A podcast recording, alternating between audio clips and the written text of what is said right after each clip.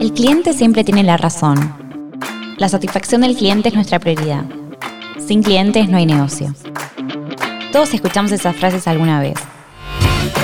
Cada vez más son los bancos que están adoptando una mentalidad centrada en el cliente, tomando decisiones que mejoran la experiencia y la satisfacción del usuario. Pero ¿por qué ahora? ¿A las personas les alcanza simplemente con una caja de ahorros o una tarjeta de crédito? ¿O prefieren otra cosa? Mi nombre es Pablo Llobet, soy el gerente de experiencia de cliente de Banco Ciudad. Hoy vamos a charlar con Pablo Llobet y nos va a ayudar a entender cómo los bancos se están transformando sus procesos y decisiones para centrarse en el cliente, cómo se están utilizando los datos y la tecnología para personalizar la experiencia del usuario y cómo todo esto está cambiando la forma en que los bancos interactúan con sus clientes. Te damos la bienvenida a Nuevos Desafíos, el podcast del Banco Ciudad, un espacio para conversar sobre transformación digital y casos de éxito, tendencias tecnológicas y nuevos roles en la banca. Vas a ver que estos temas no son tan difíciles como parecen. Te invitamos a animarte a entender más y a conocer las nuevas tendencias de la mano de Bian Gasparini y Nacho Mafasanti, Scrum Masters y profes de la Academia Interna de Agilidad del Banco. ¿Arrancamos? Pablo, ¿por qué es importante tener al cliente como centro de nuestras propuestas? Bueno, Bianca, Nacho, gracias por la invitación. Em, yo creo que es importante porque el cliente al fin del día es el, que, el que toma la, decisión más importante, que es la de elegirnos, la de contratar productos con nosotros, la de volvernos a elegir y probablemente también la de dejar de elegirnos, ¿no? Eh, que son las tres decisiones estratégicamente más importantes que tenemos y me parece que es importante trabajar en cómo el cliente nos percibe, eh, qué información tiene y qué experiencia le damos para, para que esas decisiones siempre nos tenga presente en, en, en, sus abanico de opciones. ¿no? ¿Y qué está haciendo el banco hoy en día de diferente, ¿no? como para tenerlo en cuenta?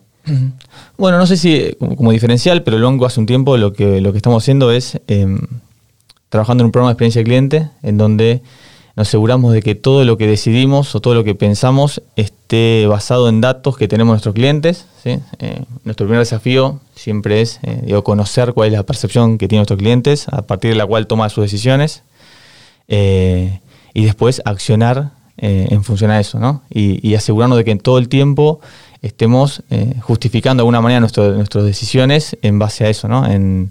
Mejorar cosas que detectamos que no son tan buenas o de cubrir espacios que el cliente no está identificando y nosotros no, estamos. Y teniendo esto en cuenta que estás comentando, ¿qué parte fundamental o no tienen hoy en día lo que es la, automatización, la tecnología, la inteligencia artificial para conocer a los clientes? ¿Y cómo el banco lo está llevando adelante? Bueno, ahí si querés lo podemos dividir en dos, partes eso. Eh, creo que son herramientas muy útiles para mejorar nuestra o potenciar nuestra capacidad de interpretar o conocer lo que el cliente piensa de nosotros, qué siente, qué le pasa en algunos momentos o en algunas experiencias que tiene con nosotros.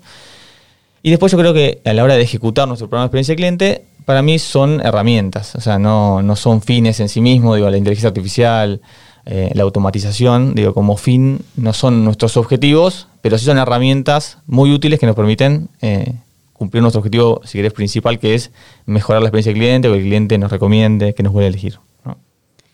Bien, y en ese sentido, ¿cómo pueden medir justamente el éxito de este enfoque que estás planteando centrado en el cliente? Bueno, nosotros tenemos una dinámica, como hace un tiempo ya que venimos midiendo al cliente y lo venimos haciendo con una dinámica que nos permite tener una historia, un track record y, seguirlo. Tenemos un círculo eh, en donde, como las decisiones que tomamos las hacemos en función de lo que medimos, eh, después buscamos que eso que hicimos tenga un impacto en, nuestros indicadores. Nosotros hoy trabajamos con indicadores generales como puede ser NPS a nivel relacional o CSAT, que es la satisfacción transaccional al momento de que nuestros clientes interactúan con algún producto, con algún canal o tienen una experiencia particular. Entonces el, el círculo virtuoso que termina dando es, si nosotros detectamos de esas investigaciones un punto de dolor, armamos un proyecto para resolverlo, después queremos ir a buscar, o sea, queremos ver ese impacto en, el cliente, ¿no? Ok. Si tuvieras que decir qué diferencia hay entre una empresa que pone al cliente en el centro y otra que no lo hace. Bueno, yo creo que es en la calidad de los productos o servicios que te, que ofreciendo. Eh, me parece que digo, es muy notorio cuando un producto, un servicio está diseñado eh, desde la base de lo que el cliente espera o quiere o necesita eh, y no tanto en función de cuestiones internas que podemos tener a nivel empresa. ¿no? Eh, creo que, hay, muchos casos muy notorios en donde eh, uno se da cuenta que una empresa, un banco, una fintech, digo, pensó algo yendo a lo concreto de lo que el cliente realmente necesita. Y, y, otros en donde es más por, bueno, tengo un producto, lo tengo que vender, ¿no? Tal cual. ¿Qué ejemplos concretos nos podrías mencionar hoy con respecto a esto que contás? Bueno, en línea con, esto que mencionaba de que tenemos ese círculo de alguna manera virtuoso en donde nosotros medimos, entendemos y en función de eso ejecutamos. Eh, el banco en los últimos tiempos, puedo mencionar dos proyectos que son muy cercanos a nuestra gerencia, eh, cercanos, no, que están dentro de nuestra gerencia, que son eh, Bit, que es nuestro chatbot, y, el proyecto de, módulo de citas de visita en sucursales. ¿no? Eh, son dos proyectos que para mí están eh, circunscriptos o, si quieren, están basados 100% eh, en lo, que, en lo que es experiencia cliente. Digo, son proyectos que nacieron por eh, cosas que fuimos detectando en las encuestas o en nuestro programa de investigación de, experiencia cliente. y se ejecutaron y creo que hoy tiene una dinámica evolutiva que también está muy en línea con, con lo que nosotros, o sea, lo que vamos identificando en, en las experiencias que le damos de esos canales al, cliente. ¿no? Eh, en el caso de, Bit, que si querés es el más, eh, el más nuevo, que es el chatbot de Banco Ciudad, que está, eh, se empezó a funcionar en el semestre del, primer semestre del año pasado, en 2022.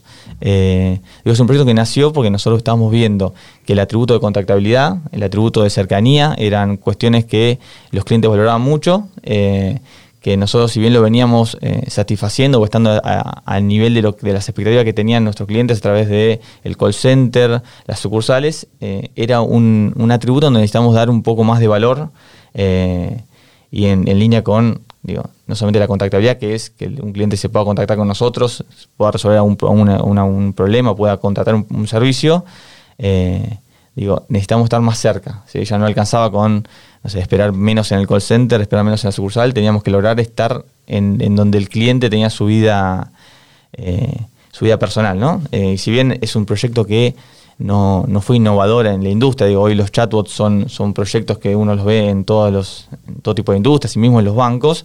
Eh, en nuestro caso fue un proyecto en donde el driver siempre fue el cliente y hoy lo sigue siendo. A, la, hora de abordar automatizaciones, dinámicas de, de contenido, digo, siempre se hace en función a eso. Vos nos contabas recién dos atributos sobre los cuales están tomando varias decisiones, que son la contactabilidad y la cercanía. ¿Qué otros atributos está esperando hoy en día el usuario de, servicios financieros? Pero sí, nosotros hoy, eh, digo, los que seguimos, haciendo un resumen, es la contactabilidad, la, capacidad resolutiva, o sea, que un cliente cuando vaya a un lugar pueda hacer lo que fue a hacer, eh, y la cercanía. Bien, perfecto. Pablo, acá nosotros tenemos una polémica. La mesa está dividida entre que el cliente siempre tiene la razón o no la tiene. ¿Vos qué opinás? Yo creo que lo que es importante siempre es que el cliente tiene una percepción eh, de nosotros, de una experiencia que tiene, de un servicio que, prestamos.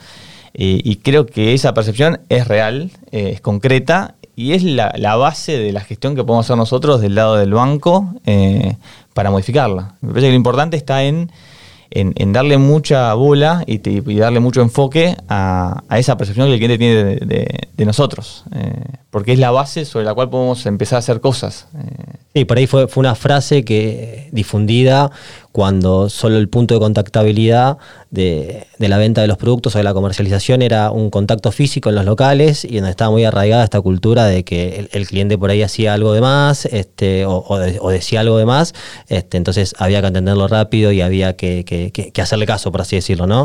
Este, pero que no tiene que nada que ver por ahí. Pero a efectos de la grieta, eh, creo que el punto es, eh, la respuesta es casi que no nos importa, si tienen la razón. Creo que digo, está por otro lado. Lo que sí no podemos discutir, o sea, la razón la podemos discutir, pero lo que no podemos discutir es que, eh, el cliente tiene una percepción de nosotros. Eh, y eso es real. Eh, y después tenemos que gestionarla.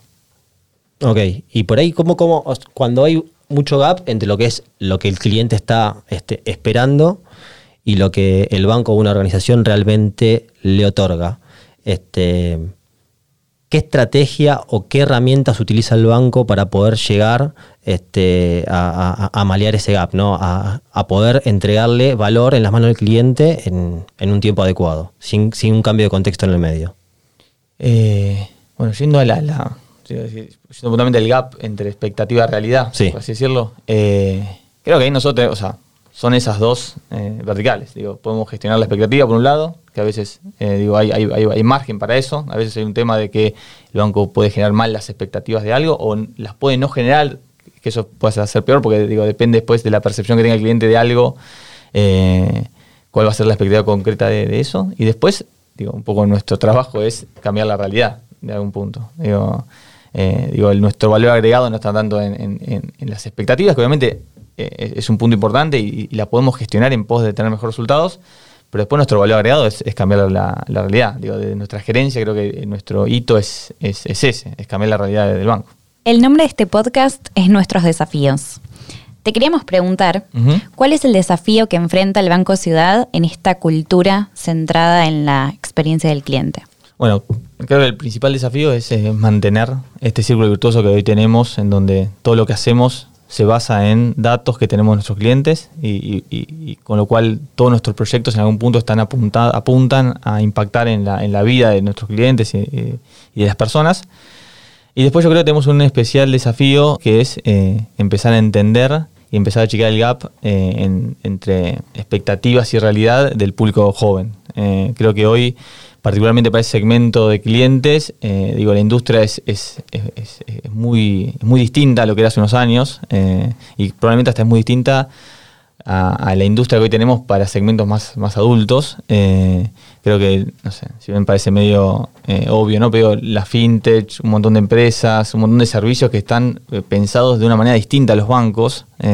digo, hay, hay toda, una, toda una movida en donde eh, se busca prestar servicios financieros, pero desde otro lado, ¿no? Desde o la gamificación o, de, o, asimilándolo a, servicios que no tienen nada que ver con un banco. Empezar a trabajar para cambiar esa realidad del banco eh, en pos de, achicar ese, ese gap. Muchas gracias, Pablo, por esta charla. Gracias, Pablo, de verdad. Gracias a ustedes. Esto fue todo por este episodio. Esperamos que el contenido te haya sido útil. Si querés saber más sobre lo que escuchaste hoy, te invitamos a seguir Nuevos Desafíos, el podcast del Banco Ciudad en Spotify. Hasta el próximo episodio.